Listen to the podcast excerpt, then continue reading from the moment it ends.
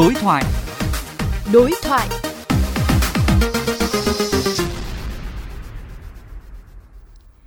Thưa các bạn, sau cái chết của những dạn san hô ở Nha Trang, Khánh Hòa vừa qua, một số ý kiến cho rằng không chỉ hạn chế lặn biển mà đã đến lúc cần kiểm soát số lượng người tắm biển, bởi số lượng khách đến các khu du lịch biển tăng quá mạnh, có thể gây ra những tác động theo cấp số nhân, làm tổn hại sự đa dạng của hệ sinh thái biển. Giải pháp này đã được nhiều quốc gia áp dụng.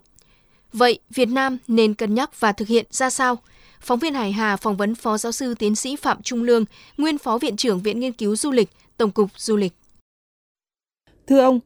trước thực trạng nhiều tài nguyên biển đang bị khai thác triệt để, chúng ta có nên khống chế số lượng du khách đến tắm biển nhằm bảo tồn sự đa dạng sinh học biển? Chúng tôi cho rằng là trong du lịch, ờ, cái việc này là cực kỳ quan trọng đối với lại những cái khu vực mà diễn ra hoạt động du lịch, đặc biệt là những khu vực có hoạt động du lịch sinh thái thì liên quan đến việc khai thác các giá trị tự nhiên.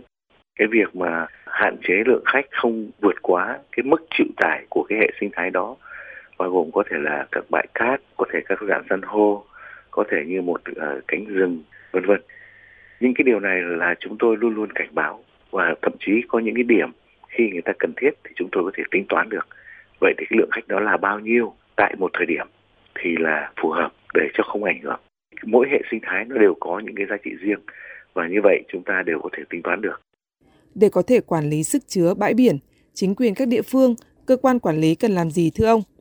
cái việc mà quản lý theo sức chứa của từng bãi biển một là cực kỳ là quan trọng và chúng tôi cũng đã cảnh báo thậm chí những cái khu vực mới ví dụ như phú quốc chẳng hạn là chúng tôi tính toán sức chứa cho từng bãi biển một. Tuy nhiên thực tế cái hoạt động đó nó có theo cái chúng tôi đưa ra để mà giới hạn lượng khách hay không thì lại là một vấn đề rất lớn. Và trong thực tế hình như là hầu như là không có sự tuân thủ đó. Kể cả những khu vực nhạy cảm với các hệ sinh thái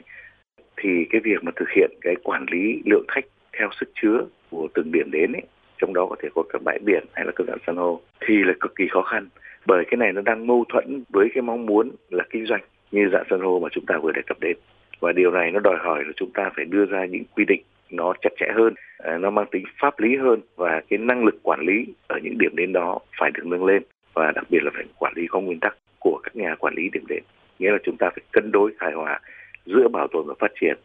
thì chúng ta mới có thể thực hiện được điều đó. Tuy nhiên thì một điều cần thiết hơn nữa khi mà chúng ta nói đến dạng san hô cái phá hủy cái dạng san hô từ hoạt động du lịch ấy, đó là cái việc là chúng ta phải quy định những cái chỗ nào các cái tàu chở khách ra để thì phải đậu ở đâu để cái neo khi ném xuống nước ấy thì nó không ném vào các dạng san hô. Vâng, xin cảm ơn ông.